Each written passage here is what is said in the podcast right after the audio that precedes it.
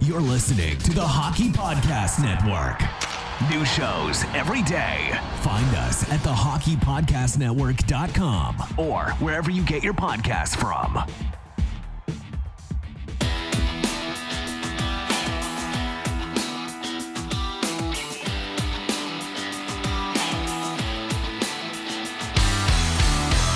Welcome to your Canadiens Connection on Rocket Sports Radio. This premier hockey podcast featured on allhabs.net brings you the latest news, in-depth analysis, and expert commentary about the NHL's most storied franchise, the Montreal Canadiens, with your hosts, Joe Whalen and Rick Stevens. Our team of credentialed journalists provides behind-the-scenes insight on the Canadiens, designed to inform, entertain, and engage Habs fans around the globe. We are proud to be the trusted source for all things Habs for more than a decade. This is the Canadiens Connection Podcast.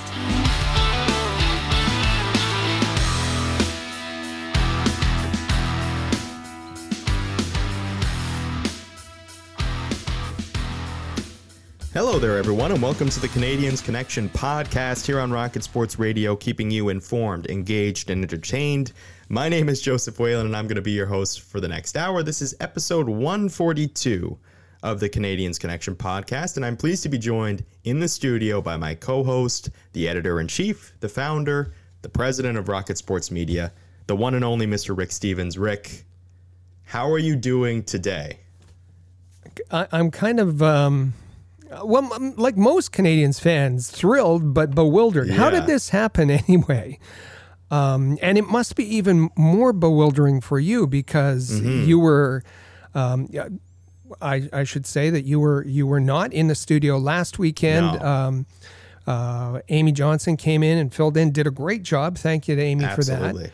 Yeah. You were on a family vacation. You were out in nature. You were.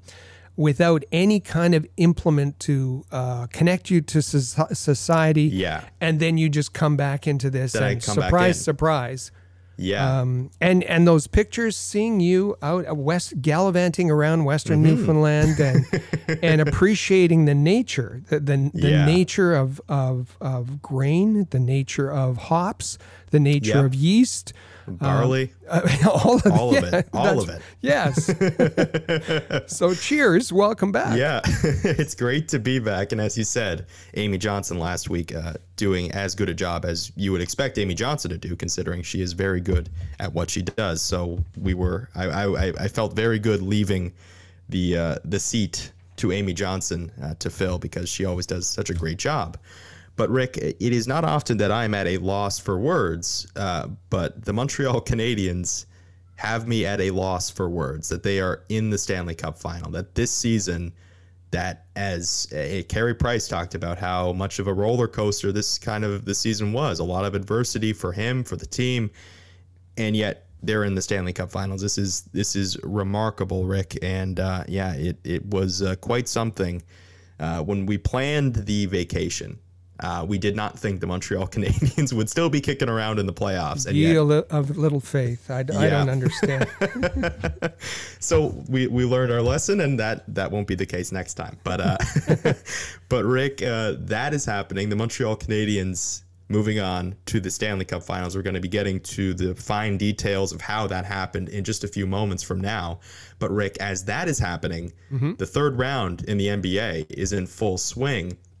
And the action increases from game to game, contenders vying for a spot in the finals. To give you some skin in the game, DraftKings will be offering free-to-play pools every day of the basketball playoffs, offering players a free shot at up to $10,000 in total prizes.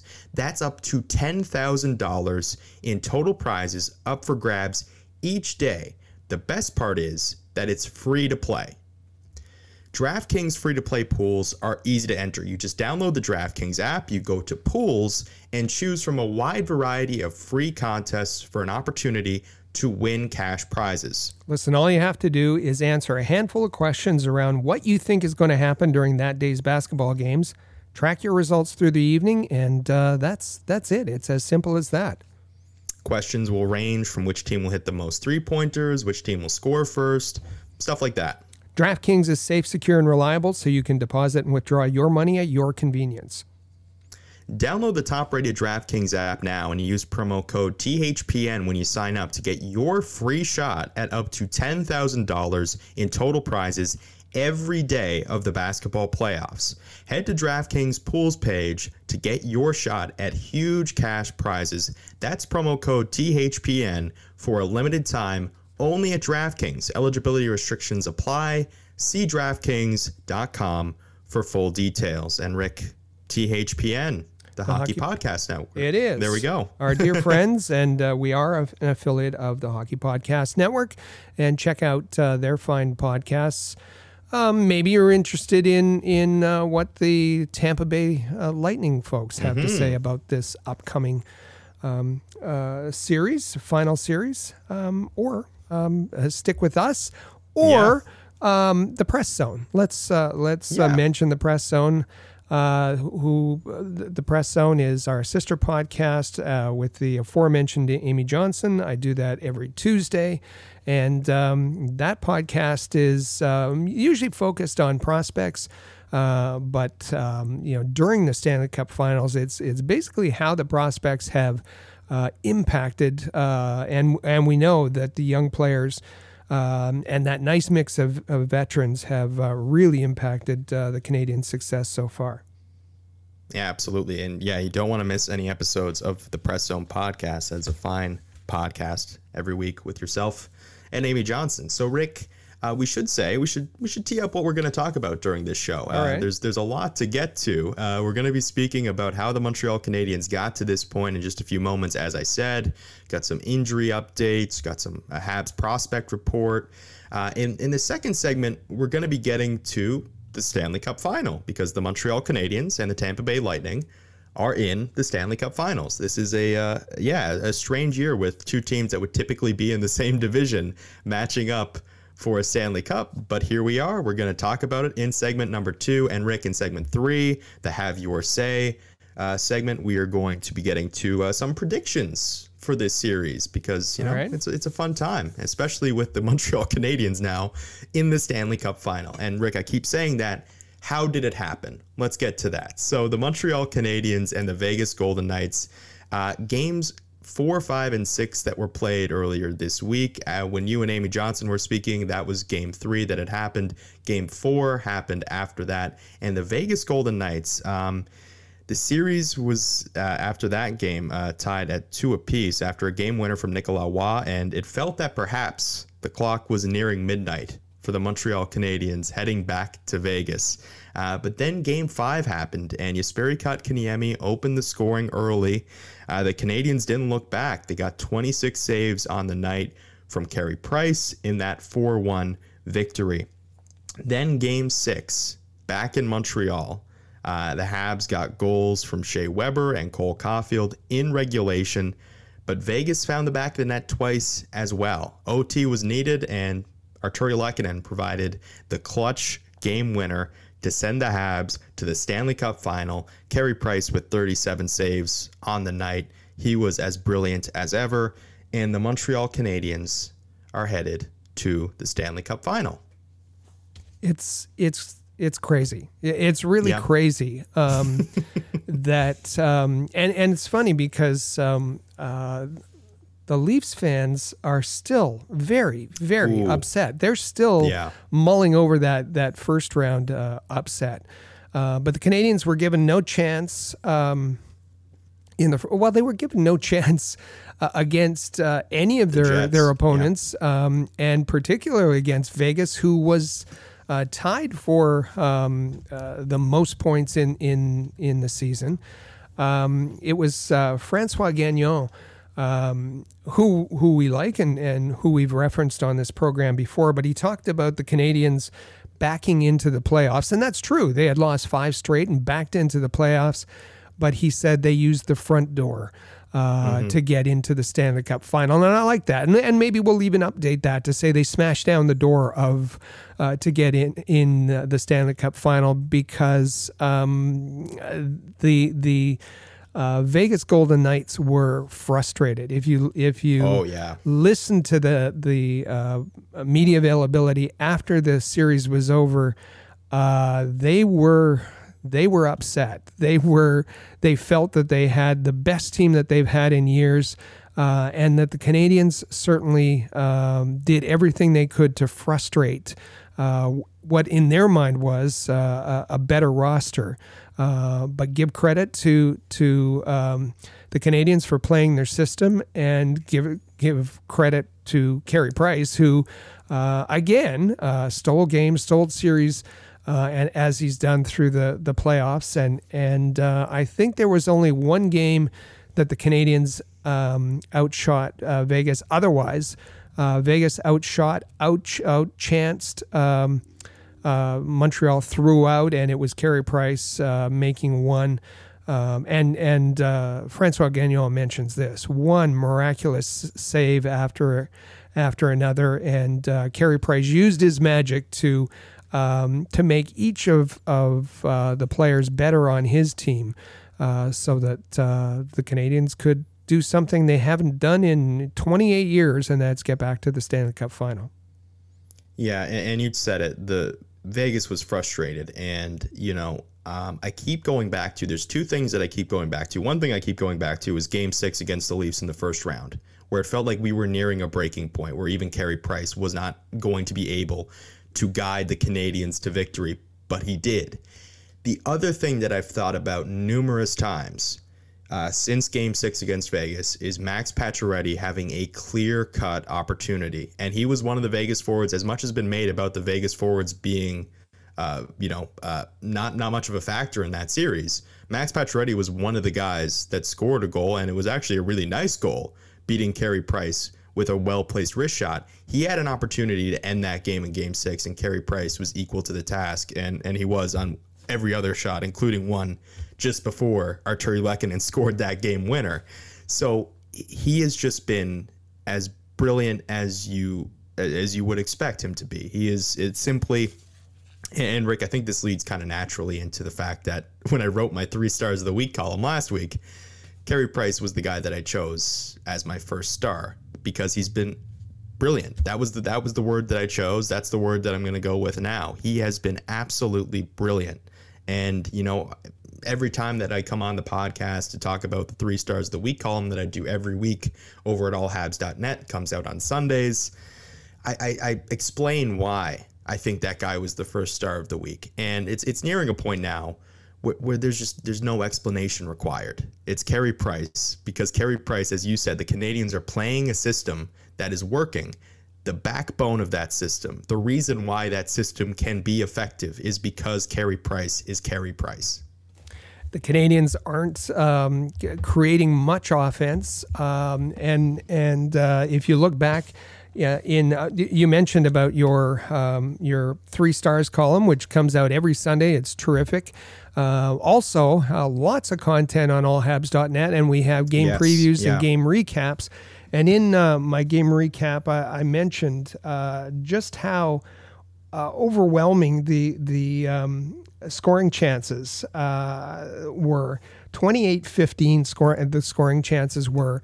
Now, if Carey Price isn't making game-saving stops, as you said, that system just doesn't work. It just collapses, and so it's Carey Price who's erasing the mistakes of his teammates.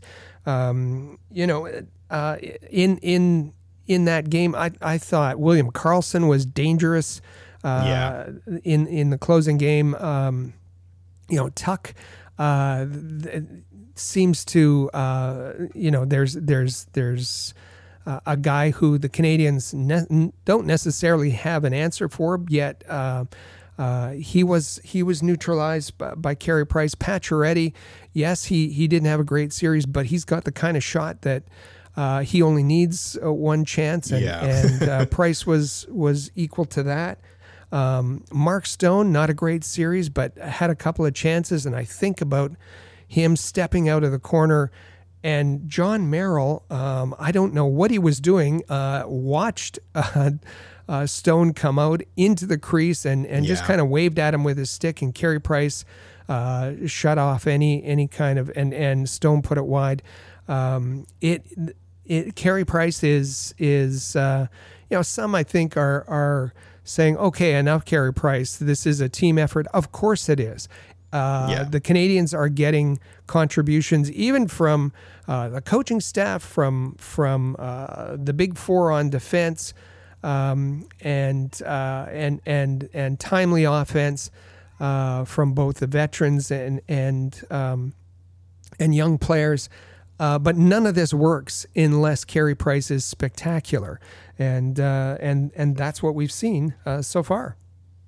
There's a reason why this team has gotten where they are, and not the team in 2015 or 2017, 2014. Like, there's a reason why this team is where they are, and it's because there has been support that has been provided to Carey Price that simply wasn't there in years past. But it's still Carey Price. That is, I think, the large point that needs to be understood here, is that there can be contributions, but Carey Price is making large contributions to everything that is going good for the Montreal Canadiens right now. And Rick, as you said, your game recaps, all the wonderful content over at allhabs.net, but specifically the game recaps. We just talked about games 4, 5, and 6 of that Vegas series. And yes, you have crafted the game recaps for more comprehensive game reviews. You can head over to allhabs.net, and Rick has those written out for you. And Rick, we will move on to some roster news, some injury news, and we got some good news on the Jake Evans front. He has been cleared to play, which we remember, of course, the very scary collision with Mark Scheifele and resulted in a concussion, but it's good to hear that he has recovered nicely from that. Absolutely, and cleared to play. So now I guess you'd term him, certainly for Game 6 in the semifinals, was a healthy scratch. And where Jake Evans, we remember, was performing quite well in place of Thomas Tatar on that checking line with Danault and Gallagher. Now that space is taken up by Artturi Lehkonen, who has been a beast on that line. Yeah.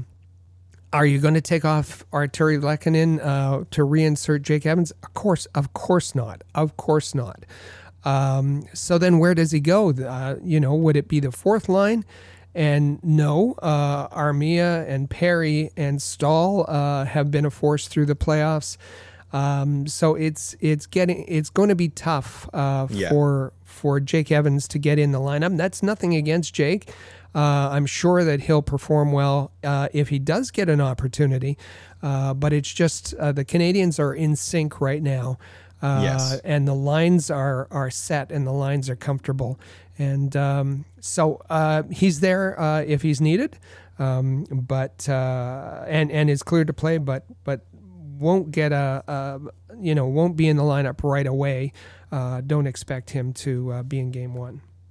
Yeah, and it was fortunate. There's the silver lining from the Evans injury, was that Artturi Lehkonen was ready to come back and hop right into that spot, and he's taken that and he hasn't looked back. So you can say that if there were any other injuries that were to come up, you're fortunate you have Jake Evans that can slide right back in there, and you know what you're going to get from Jake. So that's a fortunate thing. Or if things just don't go the Habs way, you want to make a change, you have Jake Evans in your back pocket, which is a nice thing to have. So Rick, we'll move on, because this week, of course, and yourself and Amy Johnson talked about it last week, the Dominique Ducharme situation with the positive COVID test. He's been self-isolating at home ever since. So Rick, Luke Richardson stepped in and done a fine job. But yes, the Canadiens interim head coach at home. A really odd situation, and as we talked about last week, even more odd that it's happened in 2 consecutive years in the playoffs to the Canadiens. Yeah. Of course, Claude Julien last year with his heart issues, Kirk Muller stepping in this year. COVID struck and Ducharme with the positive test, so he is isolating at home. When we calculated it out, if he isolated according to both the federal regulations and the NHL regulations, that would be 14 days. And It's not an automatic thing. He still has to produce negative tests in order to get it back in the lineup. But we assumed that it would be for Game 3 of the final, that being July 2nd at that point. We didn't know that the Canadiens would be part of it. Now we do. So the Canadiens will head off to Tampa, the Amalie Arena, where Games 1 and 2 will take place starting on Monday. And then Dom Ducharme, once the Canadiens return to Montreal, will be eligible to return behind the bench for Game 3. As I said, the caveat being that he produces those negative tests. Yeah, for sure. So it will be good to see Ducharme back behind the bench. And, yeah, hopefully that happens, the negative tests, so we get to see that before the end of the series. So, Rick, in other news, the Canadiens have signed Vice President John Sedgwick to a 3-year contract extension. Maybe an unknown, one of the more unknown executives in the hockey operations department, but John Sedgwick is VP of Hockey Operations and Legal Affairs. So his specialization, he focuses on contracts, on any kind of situations related to the collective bargaining agreement with the players. So arbitration and all of those kinds of things. But he was key this past season because he's also the capologist, or the person who looks after the salary cap. And as we know, the Canadiens, for the first time in a very long time, had cap issues. They had cap issues to start the season, but they were exacerbated by some pickups in Gustafsson and Staal and Merrill at the trade deadline. And so there was a lot of juggling that John Sedgwick had to do to be cap compliant. Some of those involved putting Paul Byron on waivers, and also putting Corey Perry early on, Corey Perry on waivers. And another story, just a sidebar here, that came out this past week is that when Corey Perry was on waivers, and Corey Perry, he hasn't been subject to waivers during his career, obviously, didn't know what it was about. So he contacted his agent and said, give me the lowdown on what happens with waivers. And when he heard that there was a chance that he could go to another team, he said, no. The Canadiens took a chance on me. I want to stay here. Do whatever you have to do. So his agent called 3 teams that he thought might be interested in picking up Corey Perry, and he said, "Listen, we're not making any threats here. We're not, but Corey Perry isn't interested in moving from Montreal this season, and will probably not play if he's picked up." And his agent said that 2 of the teams that he contacted were readying themselves to put in a waiver claim for Corey Perry, and because of the work of the agent, said, okay, we'll respect his career, we'll respect his wishes, and we won't put in a waiver claim. What a blockbuster kind of story that would be, and how the season would have played out differently, how the playoffs would have played out differently if Corey Perry had been lost on waivers. Marc Bergevin given a lot of credit for bringing in Corey Perry, but let's credit Corey Perry for saying, no, I don't want to go anywhere else, and for the proactive work by his agent to go out and prevent him from being picked up. Anyway, just a sidebar, but back to John Sedgwick. Marc Bergevin didn't make a move this season without consulting John. Very important part of the hockey operations team. So he's locked in for another 3 years. Yeah, so that's good news there. And we remember, a few years ago, Marc Bergevin said, math, the cap, that's not his strong suit. So it's good to have somebody like that within the front office that does keep track of those things. So, Rick, I think we'll move on to a Habs prospect report. This edition of the Rocket Report is brought to you by AHL.report. Your premier source for the Laval Rocket, the AHL affiliate of the Montreal Canadiens. AHL.report is a proud member of the Rocket Sports Media Network. So, Rick, we'll begin with forward Yannick Veilleux, who played for the Laval Rocket this past season. He has reportedly signed a 2-year contract overseas. Yeah, not confirmed by the team yet. And this comes from Anthony Marcotte, who is the play-by-play broadcaster on 91.9 for the Laval Rocket. His indications are that Veilleux will go to the German Elite League and sign with Esbjerg in Berlin, and that seems about right. Yannick Veilleux is a great character guy to have on your team. As the team is growing, and he became a protector for, he was a protector for Cole Caufield when Cole Caufield played his 2 games in the AHL.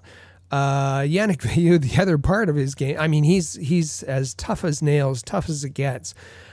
He was suspended 3 times this past season, suspended for boarding, kneeing, an obscene gesture. His time was coming to an end in the AHL, and it looks like he'll be continuing his hockey career, but continuing it in Germany for the next year. As I said, that not confirmed, but a pretty good source for that. Perhaps we'll see in the next week or so that story being reported widely. Yeah, so Rick, one forward that's not going to be reportedly a part of the fold for the Laval Rocket next year. Another one has signed a contract. The Canadiens have signed Laurent Dauphin to a 1-year, 2-way contract. This is a big deal for Laurent Dauphin.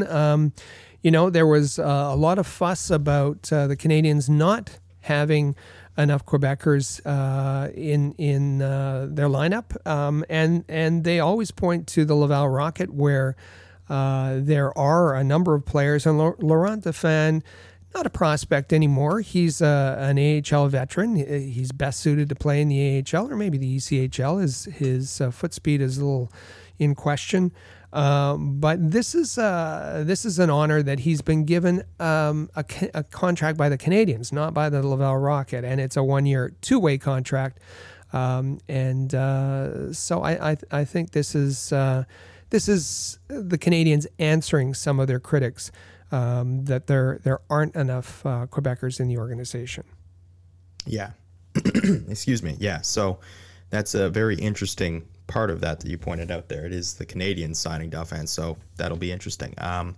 Rick, Joel Bouchard, reports state that he is unlikely to return as the head coach of the Laval Rocket next season. So that is a very interesting story there.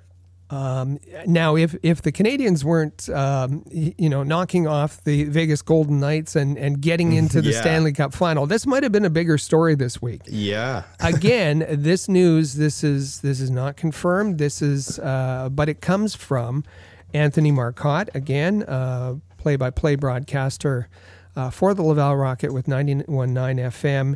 He said that he has strong indications that Joel Bouchard doesn't really or is unlikely to return to the head coaching position, that he's considering all of his options. He got the Laval Rocket had a great season, and he got some attention, Joel Bouchard did, for the job that he's been doing.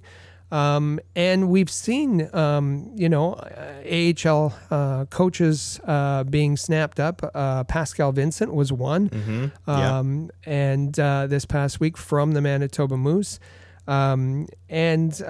This is a possibility. Now, I think that it also could be a way of negotiating, letting this story leak out there. We know that there were Joel Bouchard is well liked by the fan base, and that may put some pressure on. So we'll see what happens if Marc Bergevin Then once the Canadiens are done this season, puts pen to paper and keeps him within the organization in a different capacity. There was always the plan that they were grooming Ducharme to be the head coach of the Montreal Canadiens. That happened. And the other grooming that was going on, the transition plan, the legacy was that someday Joel Bouchard would be the general manager of the Montreal Canadiens. Now, is that day arrived? Is that too soon? And maybe we've also heard, and this is all just wild speculation, but we've heard that that the Canadiens should have a president of hockey operations. So, are the pieces in place now that we have Marc Bergevin being moved into a president of hockey operations, Joel Bouchard coming in as a GM, or maybe just as one of his assistants or advisors? Do we have Alex Burrows then going back to Laval? He likes working with young people and to get more coaching experience as Laval's head coach. All of those chess pieces are seem to be in motion, and we're just following what the reporting is and the speculation from Anthony Marcotte. But there seems to be it's not going to be a status quo for the fall for the Canadiens organization. Yeah, it's going to be interesting to see where all those pieces land heading out of this. What's been, as you said, it's been a remarkable playoff ride that we've been on. So perhaps if that were not the case, this would be something that'd be getting a bit more attention. So it's very interesting to think about where all this might land. But Rick, we should say to our listeners, be sure to read the content at AHL.report and listen and subscribe to the Press Zone Montreal podcast, where I'm sure you and Amy Johnson are going to be touching on this very story quite a bit going forward. So it'll be well worth it to not miss an episode of the Press Zone podcast. Rick, we'll move on because, as you just alluded to, Marc Bergevin, he unfortunately lost out to Lou Lamoriello, who was named the winner of the Jim Gregory Award. And you and Amy Johnson had a discussion about that and the sort of the validity of Marc Bergevin's case for that award, given the fact that the voting was extended to be just after the second round. The Canadiens have benefited immensely from the play of Carey Price, and Carey Price, I think you could say, has done a lot for Marc Bergevin's job security. I don't know if will we go as far to say that he saved his job? I don't really feel comfortable saying that, but Marc Bergevin's job is much more secure now than it was a month ago. Absolutely. And, the fans are caught up in the euphoria of the playoff run, as they should be, but it's not that long ago that with the Canadiens finishing 18th after the regular season, traditionally that would be out of the playoff picture. There was it was almost a certainty that Dominique Ducharme would not have the interim tag removed and be made head coach. And there was certainly plenty of speculation that Marc Bergevin, whether or not he would be fired from his position, we know that he has just 1 year left on his contract, and the scuttlebutt was that Jeff Molson would probably not re-sign him or sign him to an extension and let that next year play out and see how it went. But now everything is completely reversed. Yes, the GM award voted on after the second round of the playoffs, and of course Marc Bergevin looks a whole lot in a much better light than he did at the end of the regular season. He I mean, there's no question he wouldn't be one of the nominees, one of the finalists, if the voting had taken place at the end of the regular season. But he's in a different position now, and has been credited. And it was Marc Bergevin who, at the start of the season, really raised the expectations of the fans, of the media, of the hockey world. When, you know, it wasn't just, well, you know, maybe we'll get into the playoffs and see what happens. He said that the Canadiens were here to win. They mean business. Could play any way you want to. Those quotes have been played over and over and over again, but he really raised the expectations, and it seemed that those expectations were not going to be met by the end of the regular season. But all that is completely turned around in this magical playoff run. Yeah, and I mean, you know, you can look at the offseason that Marc Bergevin had and bringing in Tyler Toffoli, making the trade for Josh Anderson, bringing in Corey Perry, as we talked about, as you mentioned. They could have lost him on waivers, so Corey Perry deciding that he was going to be proactive about that was great and worked out well for the Montreal Canadiens. But, you know, those types of moves, even the Eric Staal trade that didn't look like it was a very good move for the last 20 games of the regular season, has turned out to be a good move. I mean, a lot of things look a lot better than they did at the end of the regular season. And a lot of that needs to go to Carey Price. It doesn't mean that the moves that Marc Bergevin made haven't been important. They very much have. They've changed a lot of, you know, like I said, there's a reason this team is where they are, and previous year's teams haven't gotten to this point. And, you know, the big four on defense, bringing in Joel Edmondson, that's proven to be a very good move. I mean, yeah, there's been a lot of good that was done by Marc Bergevin before the season started. And then when things went off the rails, it just, there would have been no case for him to be executive of the year. And yet he was one of the three finalists because it all happened. And let's not forget that the coaching firings were seen as a desperation move that because Marc Bergevin had created these really high expectations for the team, and the team started well, but then went off track, that he was seen as a desperate GM, maybe not in the Claude Julien firing, but I think the one that got everybody was the Stefan Waite firing, because Stefan Waite is so highly respected as a goalie coach, because he had such a tight bond with Carey Price.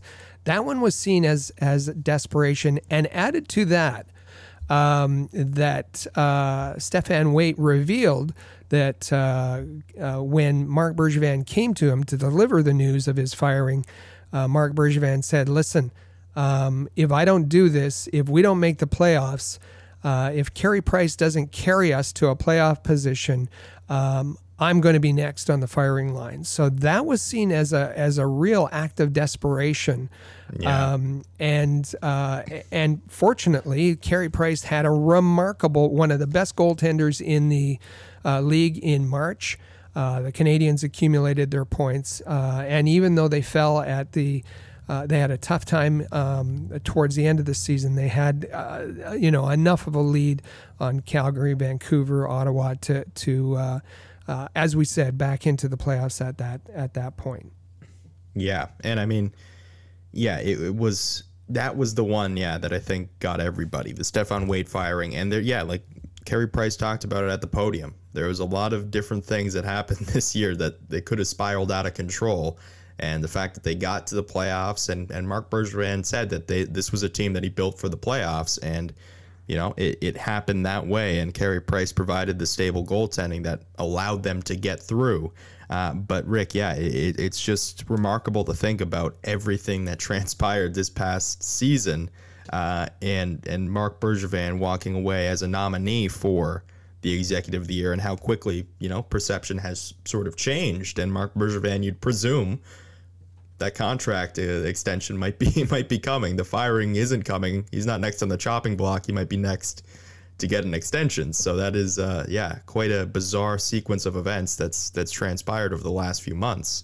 And the emotion of Marc Bergevin, the emotional reaction to the firing. He was feeling cornered. He was feeling, what happened? This team that I put together, that on paper I said was built to win, that was built for the playoffs. It was all crumbling. And he reacted with emotion, but that emotion at the opposite end of the spectrum came out when the Canadiens won and eliminated Vegas. And you saw Marc Bergevin in his lucky red suit, red suit that made its first appearance in, not its first appearance ever, but got notoriety in the Leafs series. And he was wearing it, and it takes a lot of confidence to pull off a red suit. That's with his long flowing locks and his red suit. He was elated. He was hugging players. He was kissing players with his mask. With his mask, he was, truly embracing every one of his players, from the as they came after the handshake line. It was really something to see how much he is invested in this group that he's put together.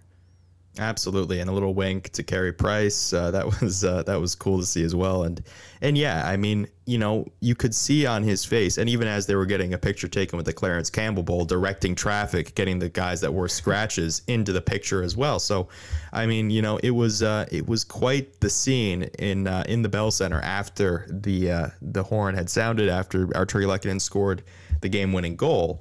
And Rick, in that excitement, right? It's easy to get sort of carried away when you're excited. And Marc Bergevin, he was very excited. And he said a lot of things.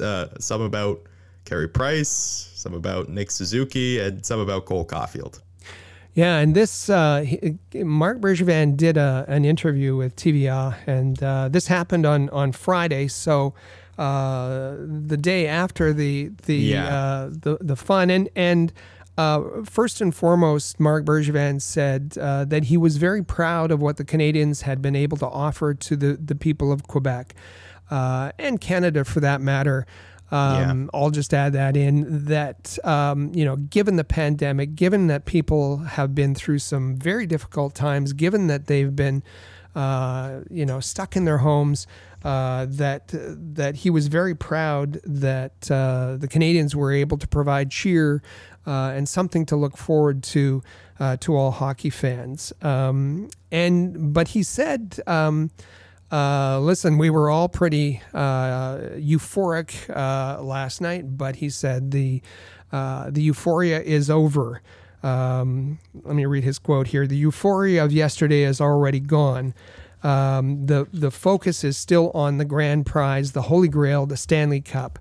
We've given ourselves a chance to play for those top honors, and right now we're back into business mode. That's something that that Luke Richardson has done a great job in saying that the team is focused one game at a time, that they're in business mode, Luke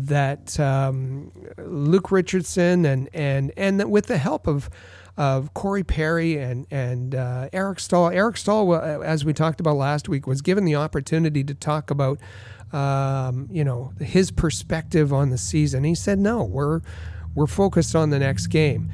Shea Weber did exactly the same thing on Friday. Was given an on Thursday night, was given an opportunity to talk about the journey, and he said, "No, we're in business mode," and I think that's what. Before Marc Bergevin talked about the players, first and foremost, he talked about calming down from being the emotional GM the night before. And focusing on the task that was coming up next. Yeah, and it's quite a task. Absolutely, it's going to be quite a task.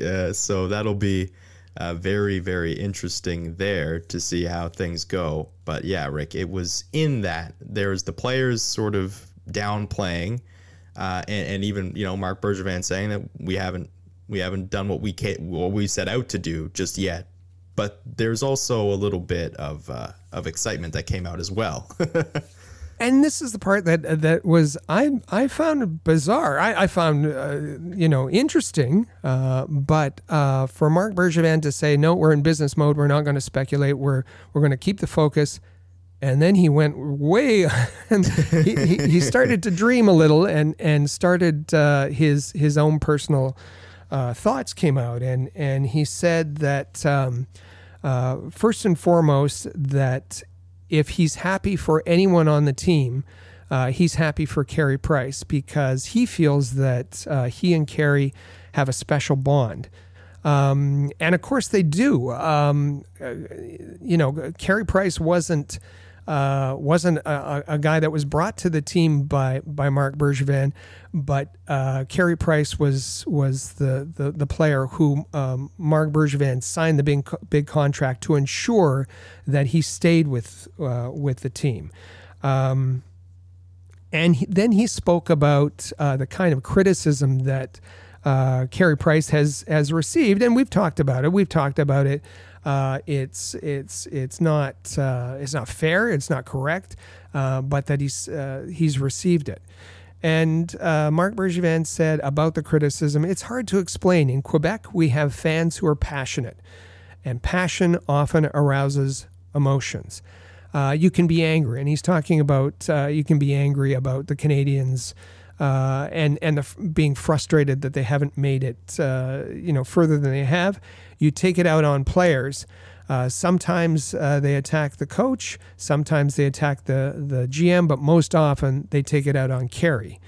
And seeing where we are now, says Bergevin, it warms my heart for Carey because he's often been criticized. I'm going to die with Carey Price. Today, I think the whole of Quebec has understood what Carey Price is. He's saying that Carey Price has been misunderstood or his role for the team. But it's pretty clear that Marc Bergevin understands that Carey Price has provided all the success that he has enjoyed as a general manager. And he finished up. Bergevin did by saying, "I feel like I'm his protector." So he's going to go.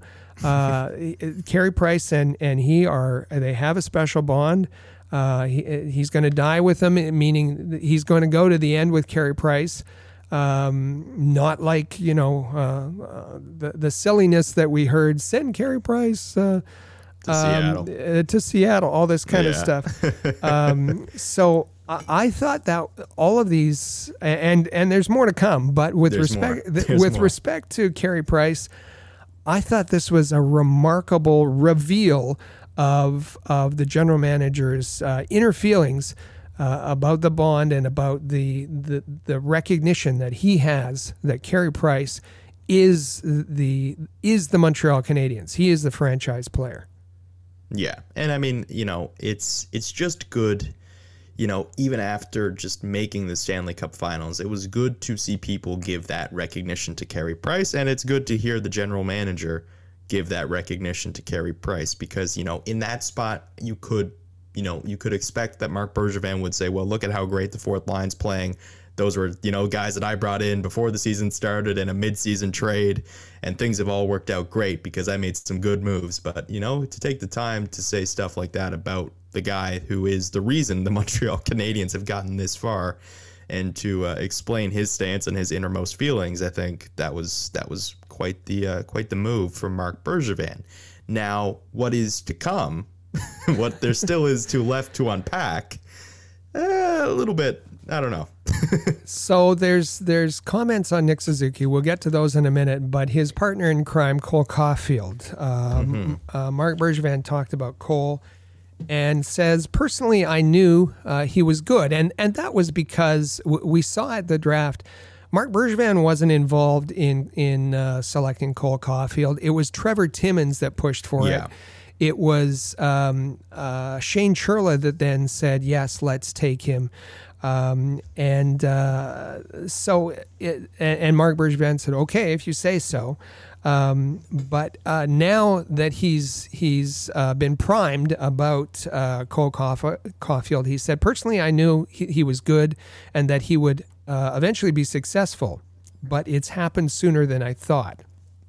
I didn't know he would make such an impact. I would be a liar to say that. I believed in him, but so quickly. So this the impact that Cole Caufield has been a huge surprise for even the general manager, that this amazing season that he's had, to go from NCAA hockey, appearance in the World Juniors, the Hobey Baker Award, and then a splash in the AHL, scoring his first two goals, and then 10 games in the NHL, and then to score 4 goals all in the last series in the playoffs. Even Marc Bergevin is surprised about that.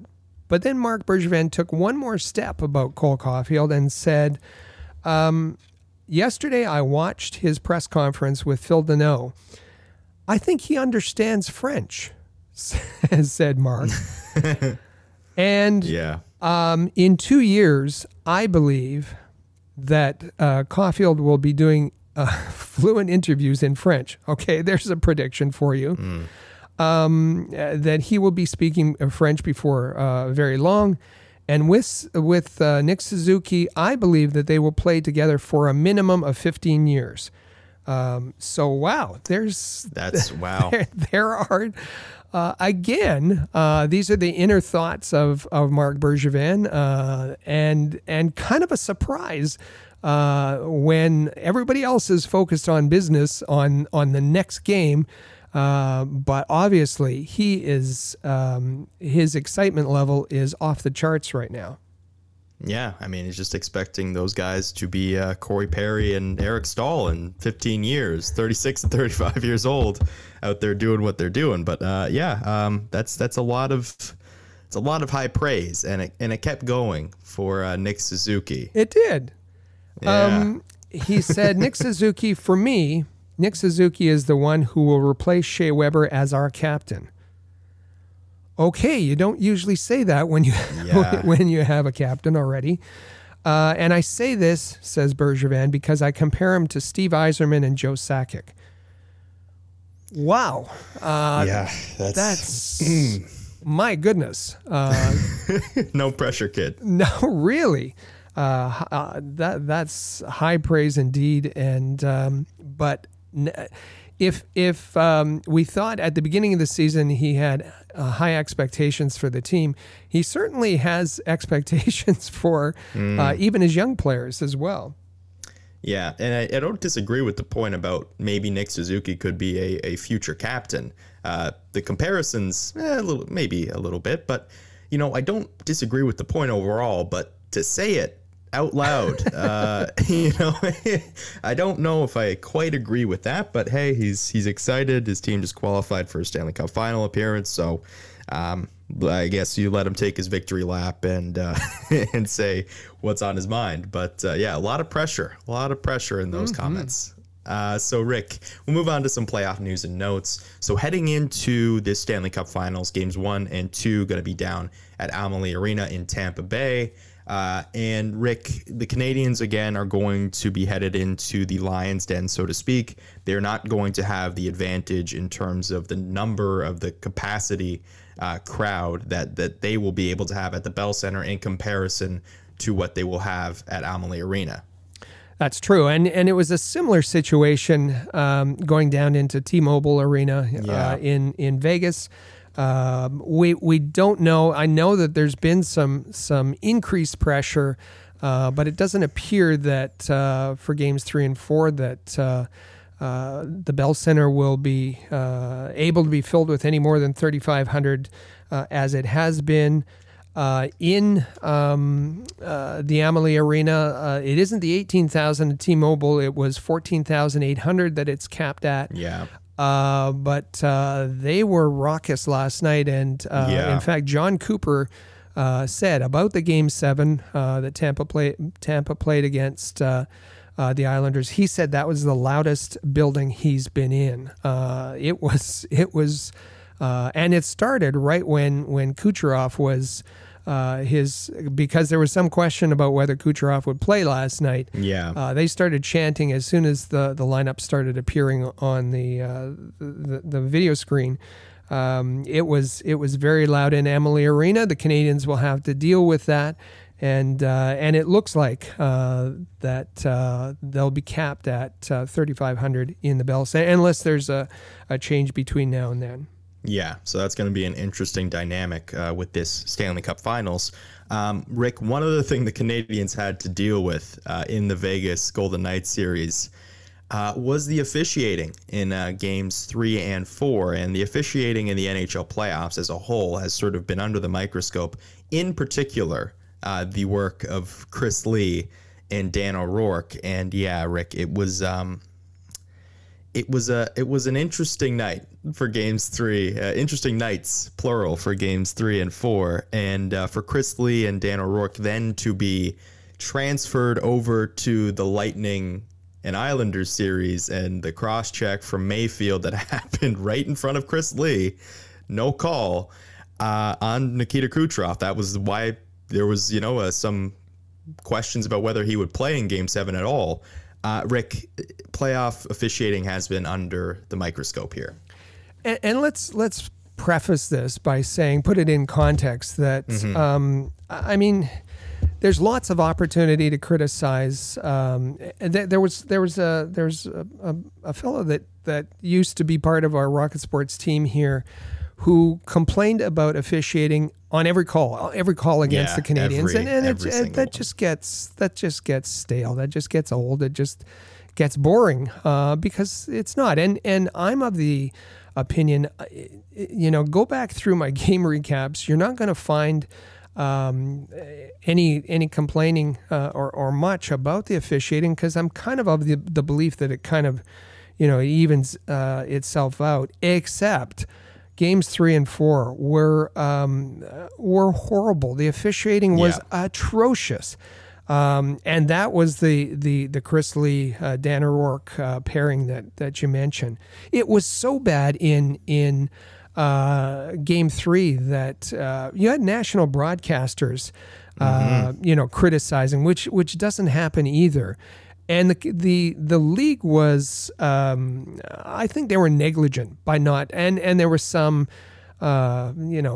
feeble attempt to say, well, we can't rush in because officials, because of the COVID bubble and all that kind of stuff. But they had other officials come in after that. Anyway, I for game 6.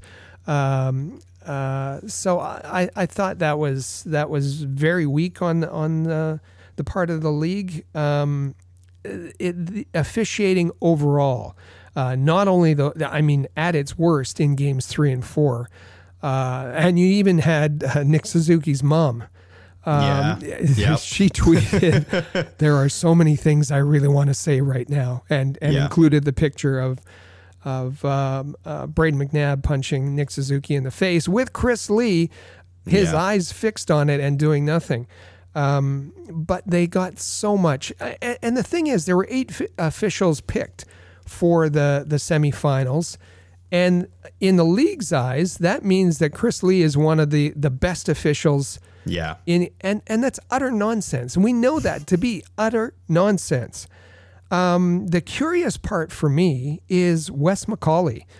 Wes McCauley, I'd say the consensus best official in the National Hockey League.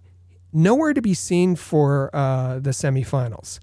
Yeah. Now, the National Hockey League has refused to comment on. We know he was sent home. We don't know if he's injured. We don't know if it's COVID related. But where's Wes McCauley been? Not in the semis. Will he be in the finals? I thought that Kelly Sutherland and Eric Furland, after the debacle of games 3 and 4, they did a great job in game 5 in Vegas, and did a very good job in Montreal in game 6. So we're not critical of all the officials, and even in Game 7, it was Chris Lee who was only the standby officials, and it was Francis Chiron and Gord Dwyer. But the league has to be accountable with respect to officiating, and something's going to have to change for the league to retain the integrity that they want the officials to have. Yeah, because games 3 and 4, especially game 4, because game three, I think there was sort of an escalation period, but game 4 was where it really culminated, and it was with Nick Suzuki getting that punch to the face, and there was no call. And you had Craig Simpson, as you said, the national broadcast. Craig Simpson, he doesn't really criticize a whole lot. And so when he even had said that this game was getting out of control, that the officials have let this game get out of control, that's when you knew that it was getting a little bit ridiculous. And yeah, as you said, I think Sutherland and Furlat did a fine job in games 5 and 6 of that series, but it was the Tampa Bay Lightning who were at the expense of that, because Chris Lee was then over in that series not calling penalties, which is his job. It's what he's supposed to do. So, Rick, we'll take a break here on the Canadiens Connection podcast. When we come back, we have the Stanley Cup final to tee up. We'll talk about all the angles of this series after a quick break. Stay with us here on the Canadiens Connection podcast on Rocket Sports Radio. Rocket Sports Media is currently recruiting talented, motivated, and committed people to join our team. If you're a student wishing to gain experience, a young professional interested in broadening your credentials, an experienced hockey mind looking for a platform to share your expertise, or a passionate fan looking to contribute to our publications by connecting with fellow hockey fans, we want to hear from you. If you are bright, loyal, passionate, and willing to dedicate yourself to a remarkable team, visit allhabs.net and click the Join Our Team tab today.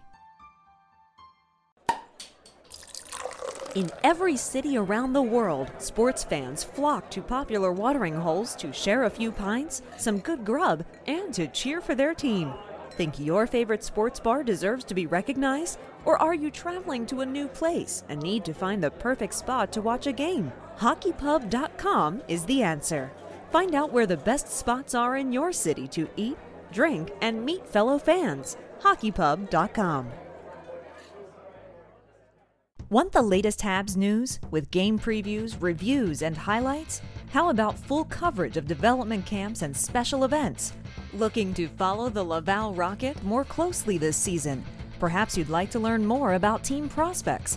Would you like a place to socialize with hockey fans all over the world? We've got what you're looking for at allhabs.net, the place where you'll find everything you need to be the most informed and connected Habs fan around. allhabs.net.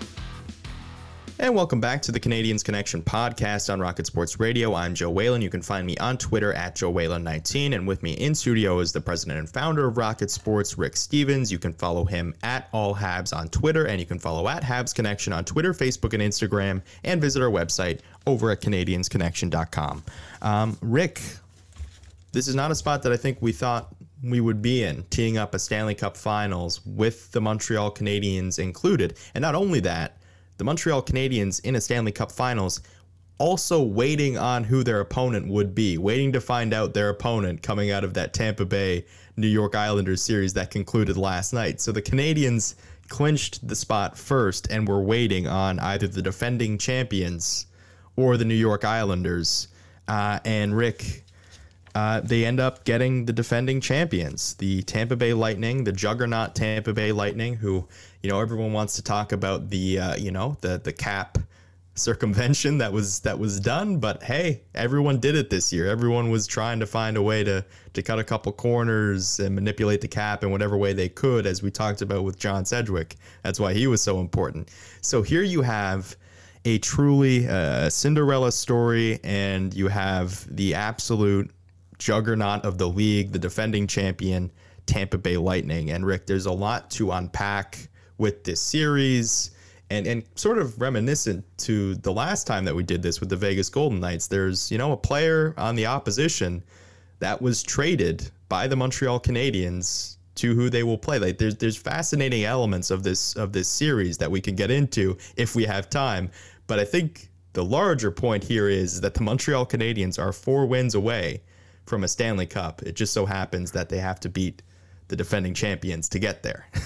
2 players that were traded. Oh yes, yeah. We'll talk about that in a minute. Yeah. But yes, and as I said, the Canadiens, are going to be the underdog again. They're facing one of the league's powerhouse teams, one of the supreme offenses in the National Hockey League. They were facing as you said, the defending champions.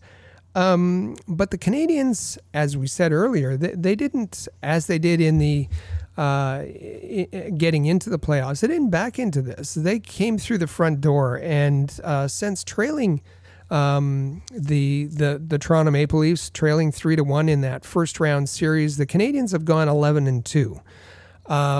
And as you said, there was a lot of narratives, there was a lot of storylines in that semifinal series. I think that the Canadiens have came out on the top in all of those storylines. There was the matchup that was being played, Suzuki versus Pacioretty. And because of, as you said, the trade that had happened. Has Pacioretty been fabulous for the Golden Knights and everything they wanted and helped them, throughout their playoff runs? Absolutely. Was Nick Suzuki at his young age the better player, the better forward in the semifinal series? No question. Nick Suzuki was fabulous in the series. The other one that was really talked up, and I noticed the narrative has completely disappeared, but particularly among the French media in Montreal, it was Carey Price versus Marc-Andre Fleury, and putting it to the point of who's going to emerge as the best goaltender in Quebec. Mm-hmm. And since Carey Price won that, hands down.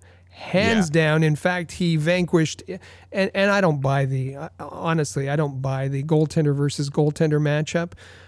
Goaltenders face the shooters, face the skaters.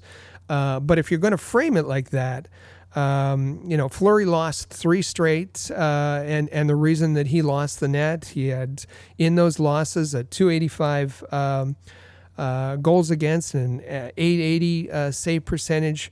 Price was remarkable in the series. Absolutely remarkable.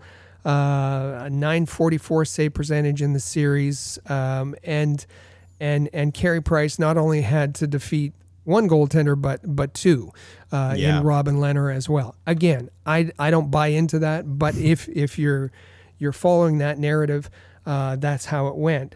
They talked about the back end of Vegas, the Vegas being the most defensive team in the National Hockey League during the regular season.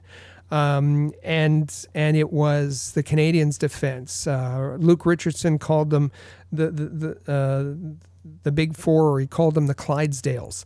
That the Canadiens, unfortunately, with all the good things that Marc Bergevin did, what he didn't do was provide any kind of depth on defense. He brought in defensemen, but not defensemen that can be trusted. And it's the Clydesdales, as Richardson said, who absolutely helped with Price shut down the potent offense of the Vegas Golden Knights. So, all of those narratives came out on the Canadiens' end, and they're going to happen again just that way for the Canadiens to get their 25th Stanley Cup. And my goodness, that I can't even say those words. That's the first time I've said them, and they feel funny to say them. But yes. Well, we've got a breakdown of this series. Of the Stanley Cup final, but it seems that the Canadiens they pushed all the right buttons, including Luke Richardson in a very difficult situation for the semifinals. Absolutely, yeah. And Luke Richardson did a phenomenal job stepping into that. And as you know, as you said, with Kirk Muller last year, that wasn't an easy situation for Kirk to step into.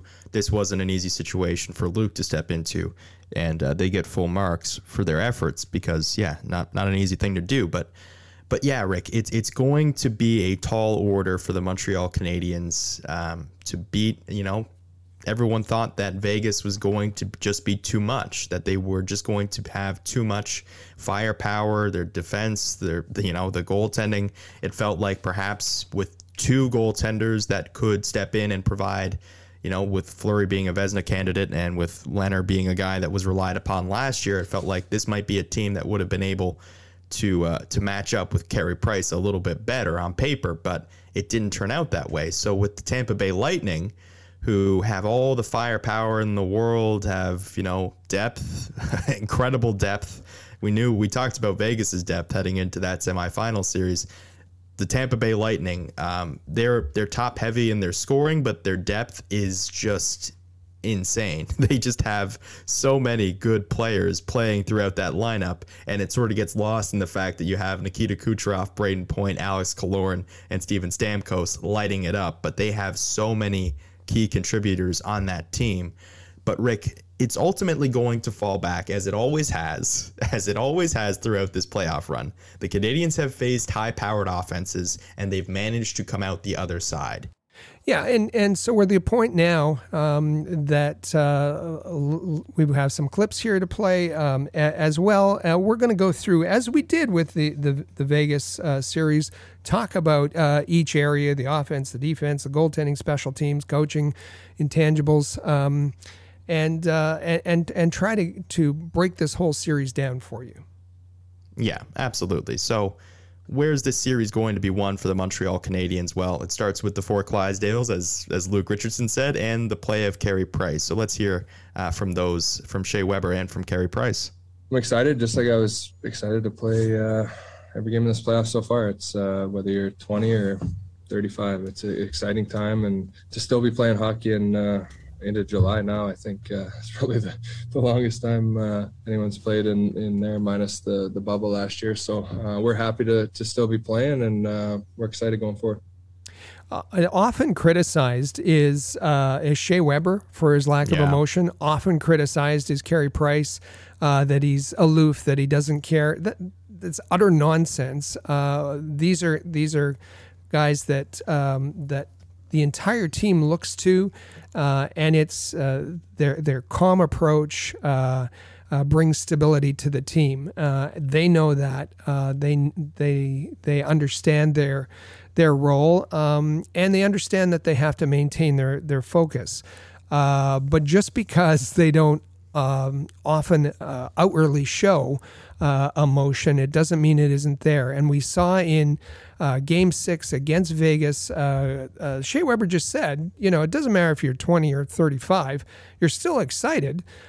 We saw him celebrate like I haven't seen him celebrate before in that goal that the Alex Martinez, a stick bro giveaway, the blast, the absolute rocket for Shea Weber. He celebrated with a couple of fist pumps that we don't usually see.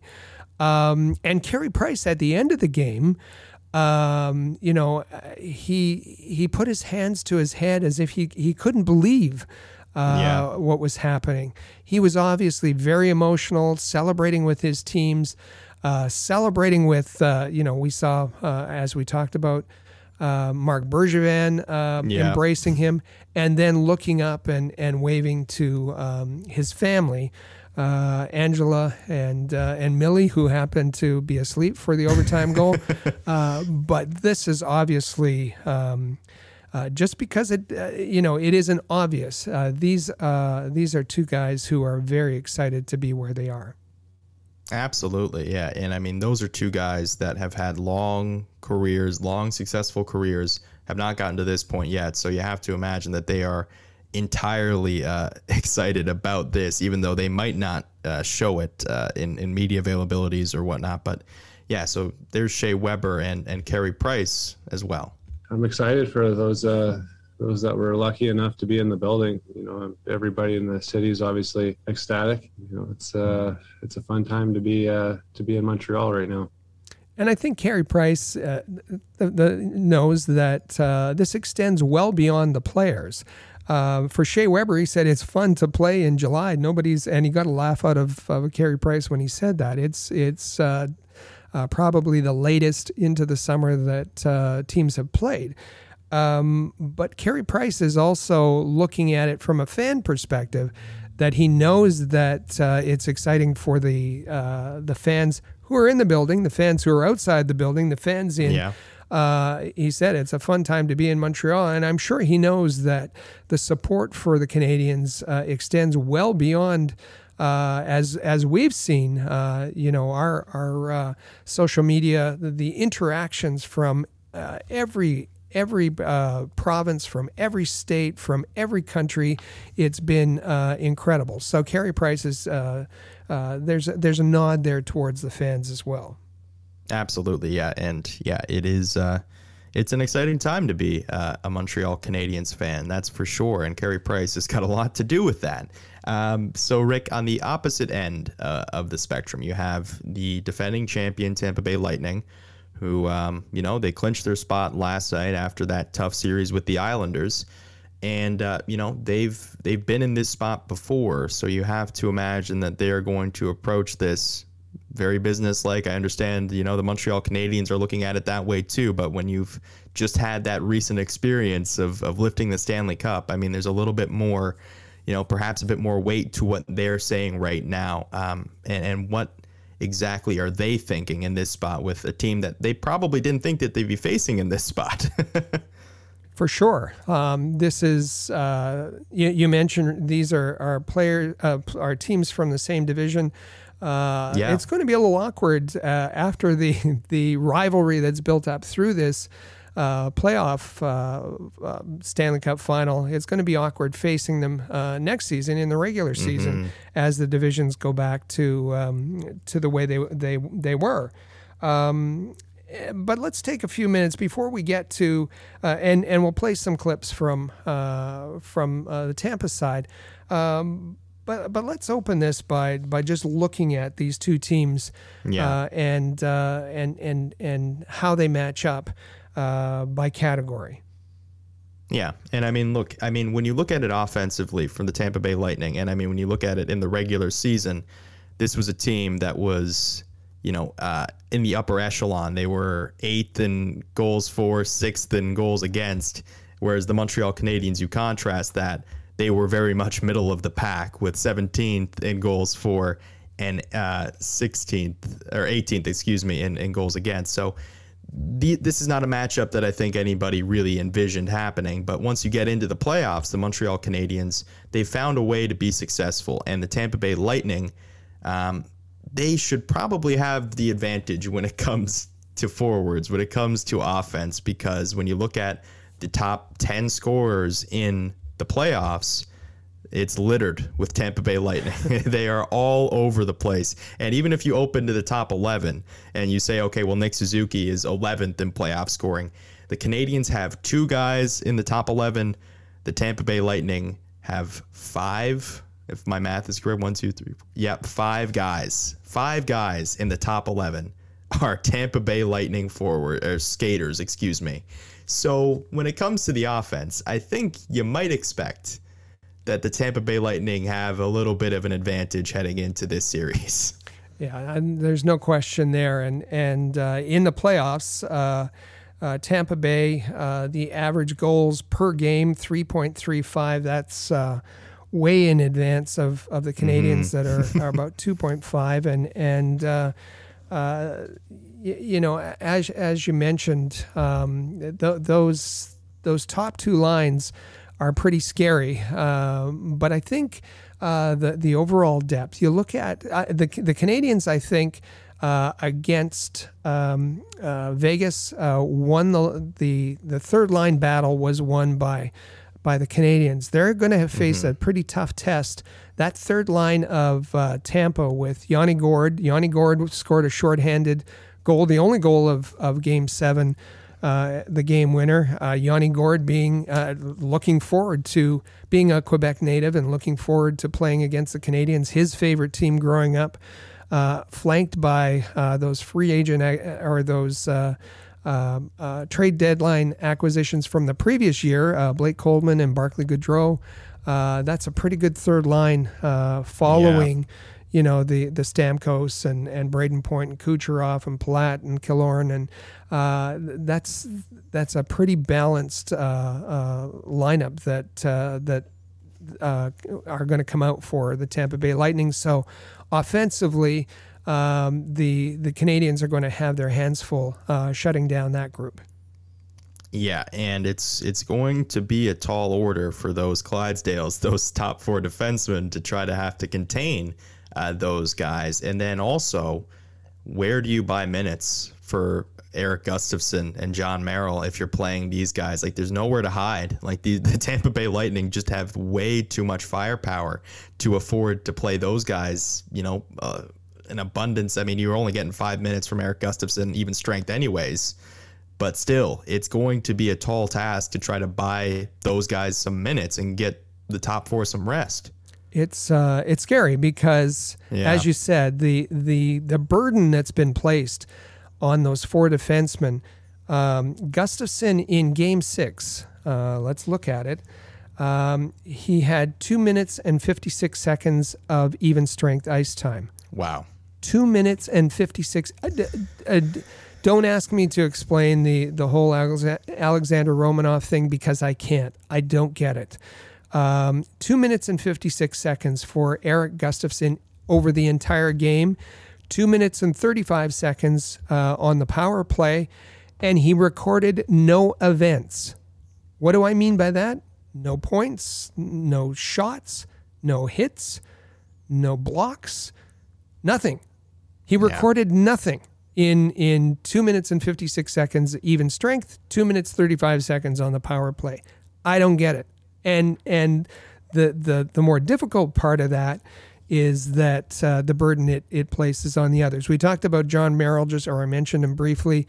You know, his average ice time I think is a little bit higher, but even strength ice time in Game 6 was 7:55. Still, you look at the other side, the defensive pairings with the Tampa Bay Lightning.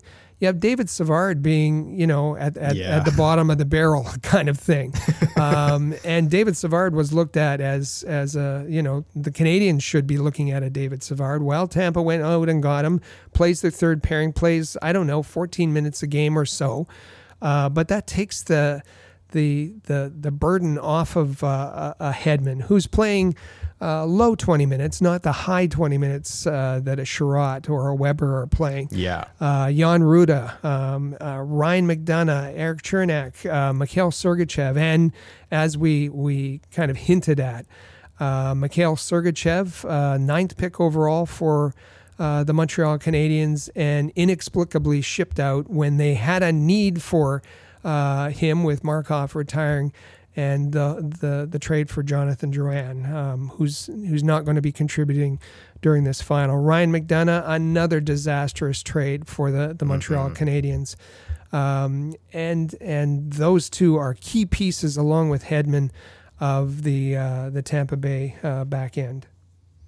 Yeah, and the Canadiens just faced an opponent that had a good back end, and Alex Pietrangelo was fantastic in that series. But it's going to get tough because the Tampa Bay Lightning, even more balanced up front on the back end. And then you go to goaltending. And Rick, I know you said that you don't like to do to frame it as goaltender versus goaltender because they don't face each other. They face the shooters.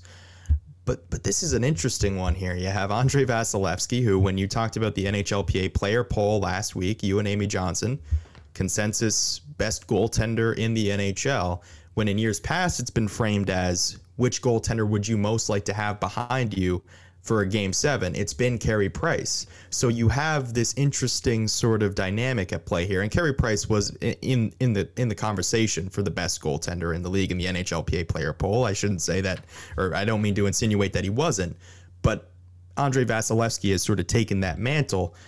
But this matchup is going to be an interesting one to watch. And Price has already come out the other end of matchups with the likes of Connor Hellebuyck and Marc-Andre Fleury and Robin Lehner in the Vegas series. So this is an interesting one here. And if you look at it, the stats are very, very close between the two goaltenders, whether it's save percentage, goals against, all of that. Vasilevsky, if there's anything to look at, Vasilevsky has played more, the most minutes of any goaltender in the Stanley Cup playoffs. There's not much behind him if there's a problem there, if there's fatigue, but he doesn't look like the kind of goaltender. I mean, he's played a lot of minutes, but he hasn't necessarily had a lot to do, and certainly didn't last night in Game 7. The Islanders just were generating next to nothing in terms of shots and scoring chances. So Vasilevsky has been able to pace himself that way.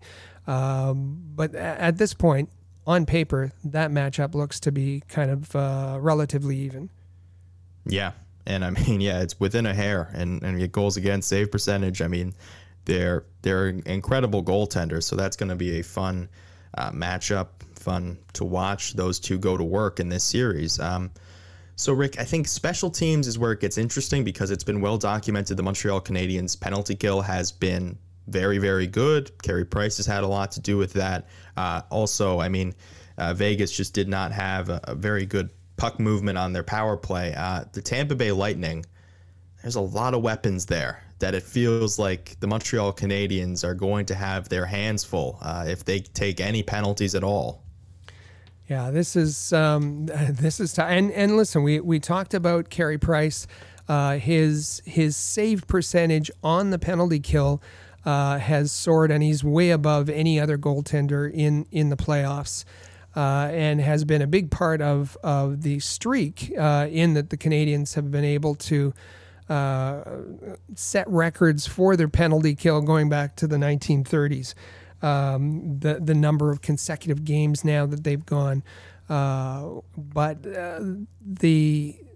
allowing a goal. But the Vegas Golden Knights, their penalty kill was not only a problem, was not only shut down by the Canadiens, they had a problem with their penalty kill, with their power play during the playoffs. Yeah. It was 9%, something like that, during the playoffs. They had a problem with their power play during the regular season, which is kind of odd given the talent, the skilled players that they have.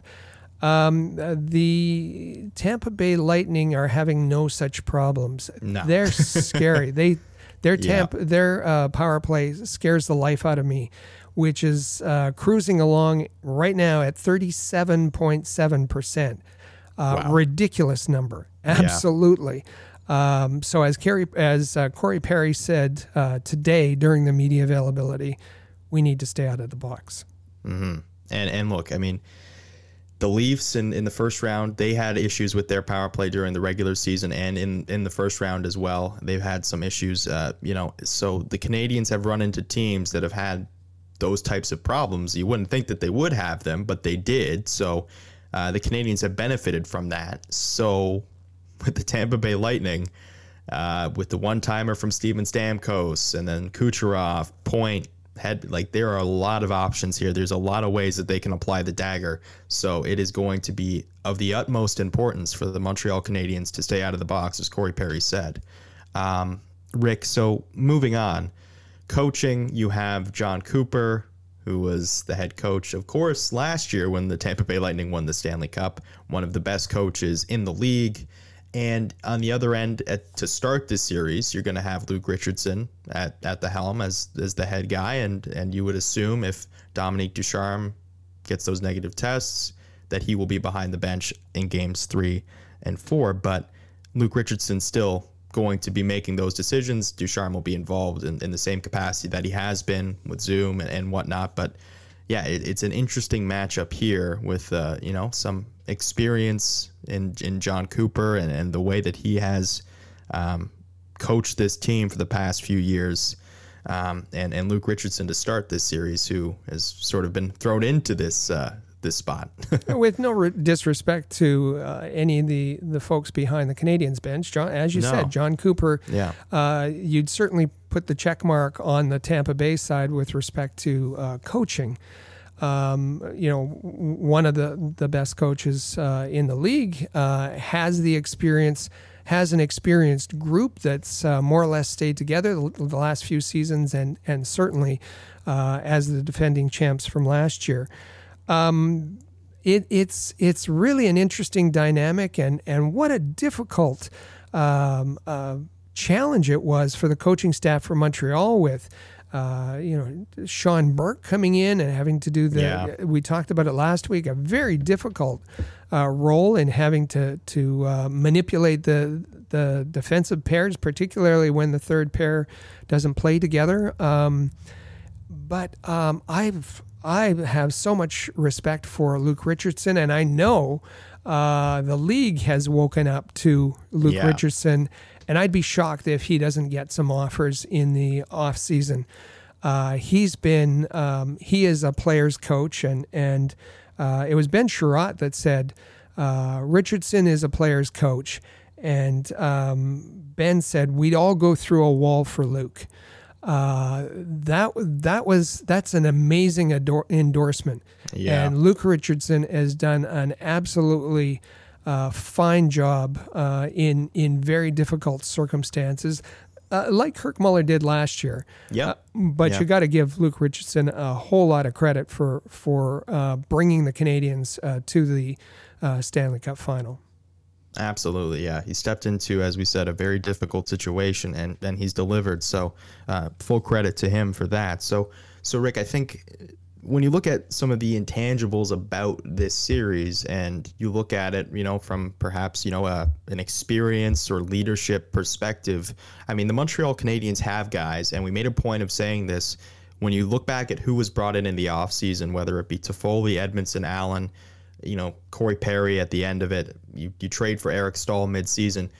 They've made a point of going out and getting guys with Stanley Cup experience and that sort of intangible that comes out. And like I said, Eric Staal, through 20 games down the stretch of the regular season, didn't look like he was going to be a very good, piece for the Montreal Canadiens. It's turned out to be just the opposite. He's been huge.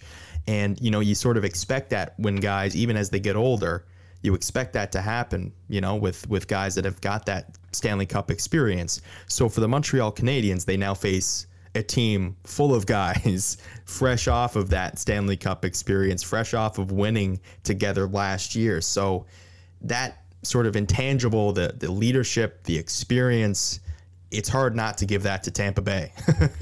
It is. There is an advantage that Corey Perry played with the Dallas Stars, Tampa Bay. He can be that that source of information, and as you said, the number of players that have been brought in with cup experience is really important. But there's nothing like having gone through that recently with a core of players who are tight, who know each other. Where the Canadiens have maybe had that leadership advantage, and I'm not taking anything away from any of the. I'm gonna call it a saw-off here, and give the benefit of the doubt to the Shea Webers, the Carey Price, the Corey Perry, the Eric Stahls.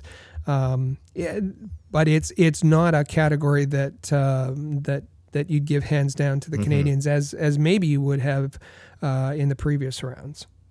Yeah, and I mean, those have got Price and Weber have played huge games internationally, so it's not as though they aren't familiar with that type of pressure that comes from those big games. But yeah, it is, it's an interesting one. And as far as intangibles, then you look at the atmosphere, and certainly Amalie Arena, as John Cooper said, was buzzing. There was a terrific atmosphere inside and outside, with their 14,800 fans inside and plenty outside. The Canadiens certainly had fans on the street, just 3,500 inside. every one of those fans is going to have to sound like 10 for the Montreal for the Canadiens fans to create the atmosphere needed in the Bell Center. The other part is I thought it's interesting that call her a good luck charm or what, but Jeannette Renaud has not been part of this, and nothing against what's his name, Marc Hervieux. He's been great. But there's a certain amount of magical. About Jeannette Renaud, and she was contacted by QMI and said she loved to sing the national anthem during a Canadiens playoff game, particularly the finals, but she has not been contacted since the beginning of the playoffs. She said, the Canadiens, they haven't contacted me, nothing here. Nobody called me, nobody asked me, nothing. She said, and she said, that would make me happy. I've always done it for a hot dog, but they've never called me. But she's not giving up. She said she's going to keep singing "O Canada" daily in order to keep practiced, just in case she gets the call. Yeah. So I know we're talking about intangibles. Is Jeannette Renaud? Maybe she is. Yeah. And it's just bizarre to me that they wouldn't contact her. But anyways, Rick, so, it's going to be an interesting matchup. And some quotes that came out today, one of which that I liked from Artturi Lehkonen, the guy that scored the goal that got the Canadiens here, to be the best, you got to beat the best. And I don't know if he did a Ric Flair style woo after saying that. But yeah, it's an interesting one. And Steven Stamkos saying this is the best team that we've faced, is the best team that they face. So there seems to be some mutual respect to start here. And, I think going back to what the Tampa Bay Lightning must be thinking here, because when you look at the debate about who might be in the mix for the Conn Smythe Trophy, I mean, for the Montreal Canadiens, I think you start and end the conversation with one guy, and that is Carey Price. Mm-hmm. And on the other end, if it were to go to anybody on the Tampa Bay Lightning, there's four guys that you could conceivably give that trophy, and there wouldn't be any argument. Like, this is going to be, as much as there is that mutual respect about this is the best team that we've faced, the best team that they've faced, it's going to come down to, presumably, if Carey Price is able to withstand the depth and the firepower of the Tampa Bay Lightning. You're right. You're absolutely right. It's Carey Price or nothing on the Conn Smythe for the Canadiens. Yeah.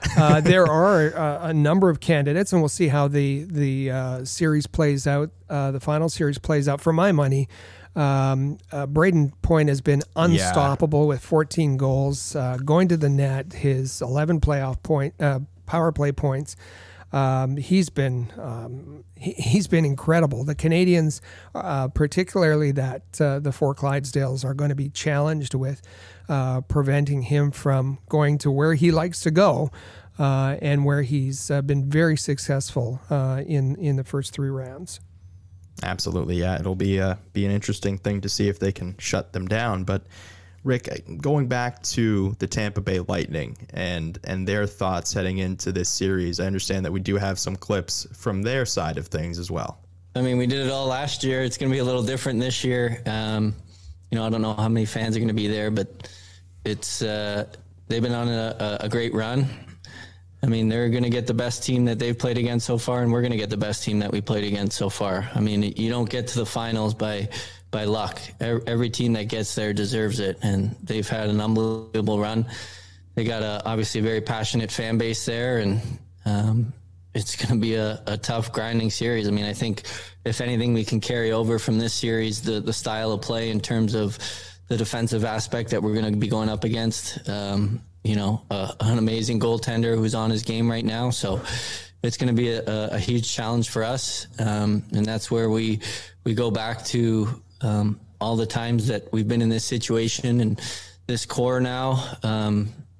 There's guys that this is their third final. So we just go back on past experiences and go from there.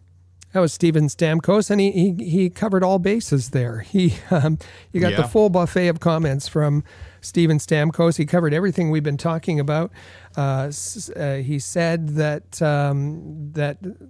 they will be facing the Tampa Bay Lightning will be facing the best team they've played in the playoffs, and that the Montreal Canadiens will face the best team, best versus best, and that's kind of, as you said, was similar to what Artturi Lehkonen said. He expects a tough grinding series. He said the playbook for the opposition is not going to change a whole lot because he compared the Canadian style to the Islanders style, and so they just have to play a similar style to against the Canadiens. But he said that the Canadiens are on a great run. He recognized that, led by an amazing goaltender who's on his game. So he really covered all the points. Yeah. He even covered our part about leadership and the fact that that their core,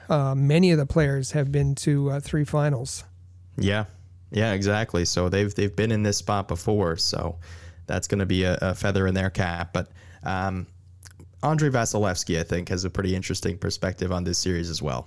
In the final, there's always two great teams playing against each other, so it will be a big challenge for both teams. And Carey, obviously, he's a great goalie, one of the best in the NHL. So. I'll give him my best effort for sure. Just gotta stick with the plan and just keep doing what I've done so far. I like his comments. He's very modest. He said that Carey Price is a great goaltender, one of the best in the NHL. And I'm going to give him my best effort, which I thought was an interesting way of presenting that. But that's he's ready for. He knows that this is going to be a challenge. He said that they're going to be facing the best, and he's ready to take it on. Absolutely, and Rick, we gave the edge in coaching experience simply because John Cooper is one of the better coaches in the league. What did he have to think? He's a proud French Canadian. He loved working for the organization. There's so many things when we first started here that he brought over there and taught me about how things are run in Montreal, the class organization that they are. I've loved coaching there. It's, on the road, it's my favorite building to be in. It's a phenomenal environment. And because of the rich history that's gone on there, I think for Julian, it'll be a really exciting time for him. But for us, they're a roadblock, and we're a determined group to go in there and see another team that we haven't played. But it's clear by watching them on TV how good they are and how they've got their mojo going and led by their goaltender. And it's I think it sets up for it's going to be a fun series. And I don't know what this is going to go on with fans. I hope they let more fans in there. The fans of Quebec deserve. They haven't been back since '93. They deserve to watch their team play. I hope they get in there because, as you saw tonight, having fans in the building is a sick environment. And this game was meant to be played in front of fans, and hopefully they get to. Boy, he also covered all bases. He was at the beginning of the clip. He was talking about Julien Brisebois, of course, worked in the Canadiens organization, and now was the assistant GM related to cap issues and GM of the Hamilton Bulldogs. Now GM of following Yzerman into the GM's role in Tampa and has done a great job. The interesting part for me here is that John Cooper went on this. He was very complimentary. He talked about the class organization. He talked about the rich history of the Montreal Canadiens and talked about the Bell Center being his favorite road place to coach. And then he got very serious, all these glowing compliments. And then he said, but they're our roadblock. and kind of they're our roadblock, and we're going to take him down, and we're a very determined group. He got very direct at that point. And then kind of went in an odd direction. He this was after he praised the fan injection of emotion into the game in their game 7 in the Amalie Arena, but then went into the whole business of the number of fans that are going to be let into the Bell Center, and said that he hopes that more Quebecers will get a chance to get into the Bell Center, saying that fans deserve to be there because they've had such a long drought to be in the finals. He talked about hockey as meant, is a fan sport, that fans should be there. He said, you know, it was an unfortunate turn of phrase, saying it's a sick environment, and some would argue that if more fans are let in, there'd be. But anyway, I know how he was using it there is just an unfortunate turn of phrase. But I again, a really kind of all over the map response to a question. Yeah, absolutely. So it'll be interesting to see heading into this series how all these sort of stories unfold. But Rick, we will take our final break here on the Canadiens Connection podcast. And when we come back, we'll get to the question of the week. What's your prediction for the series and more? Stay with us here on the Canadiens Connection podcast here on Rocket Sports Radio. The Canadiens Connection is proud to be a partner of Rocket Sports Media, digital media publishers of sports and entertainment websites. Their mission is to build a worldwide network of sports fans who are informed, engaged, entertained, and connected. Learn more about RSM, its team, and its portfolio of brands at rocketsportsmedia.com.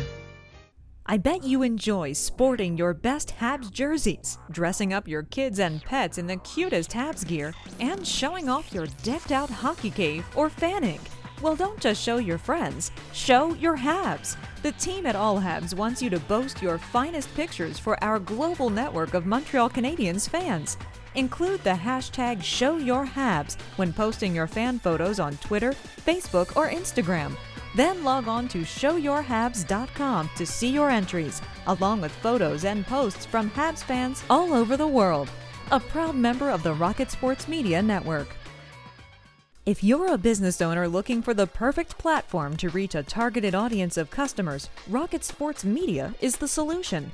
Our global hockey community provides unmatched social media reach to an attentive demographic of sports and entertainment fans. We can provide visibility to your company, helping you to engage and leverage this prime group of potential clientele. In addition, we also offer sponsorship opportunities for fan events and featured areas of website content, giving you name and logo recognition. Visit rocketsportsmedia.com to contact us regarding this unique marketing opportunity. For the most trusted source of news, analysis, and features about the Montreal Canadiens, their affiliates, and their prospects, log in to allhabs.net. Your year-round resource for anything Habs-related. That's allhabs.net.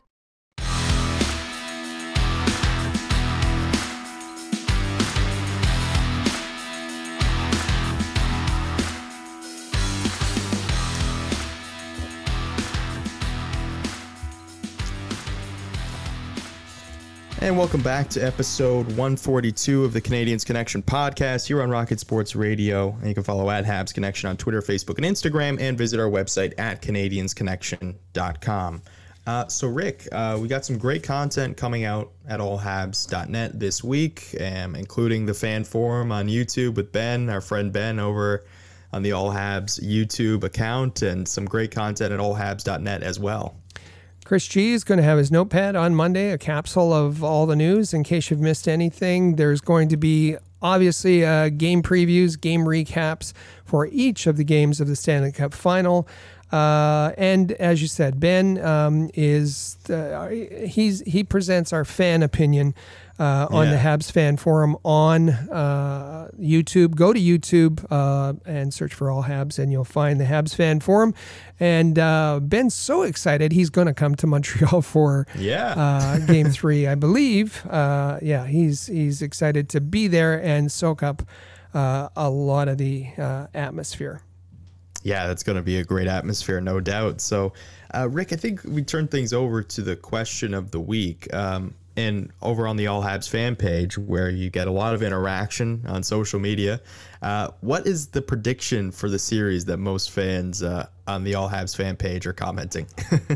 The All Habs fan page on Facebook has been a popular destination, and our reach has gone to 1.2 million during the playoffs. The number of comments are off the charts. It's the place you want to be if you have a Facebook account. Facebook.com/allhabs. That's what you want to be. And Canadiens fans are very optimistic about the Stanley Cup final. Dave Clark says Montreal in 6. Sue Plummer said Habs in 6. Go Habs, go.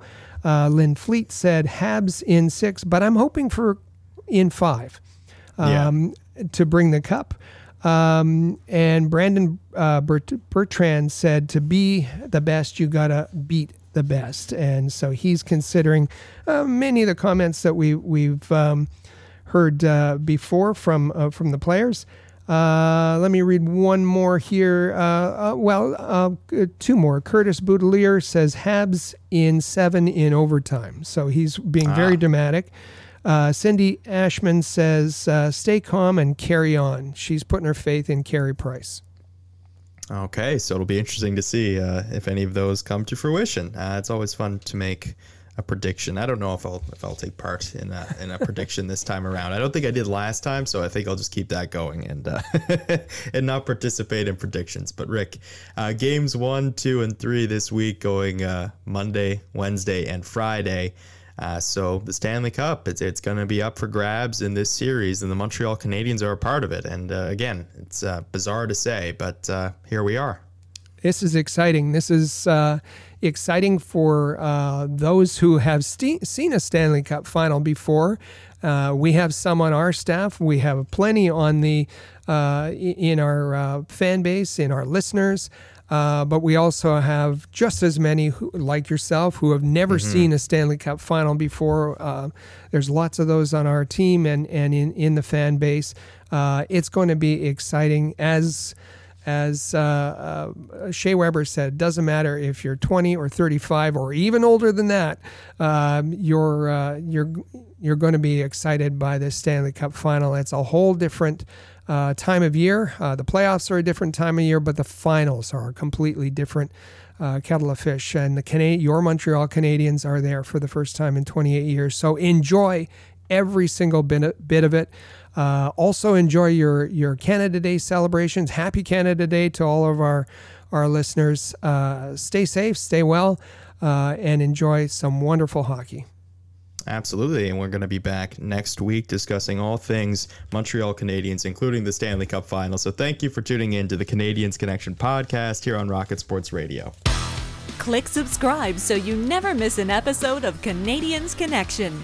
Visit allhabs.net for breaking news about the Montreal Canadiens.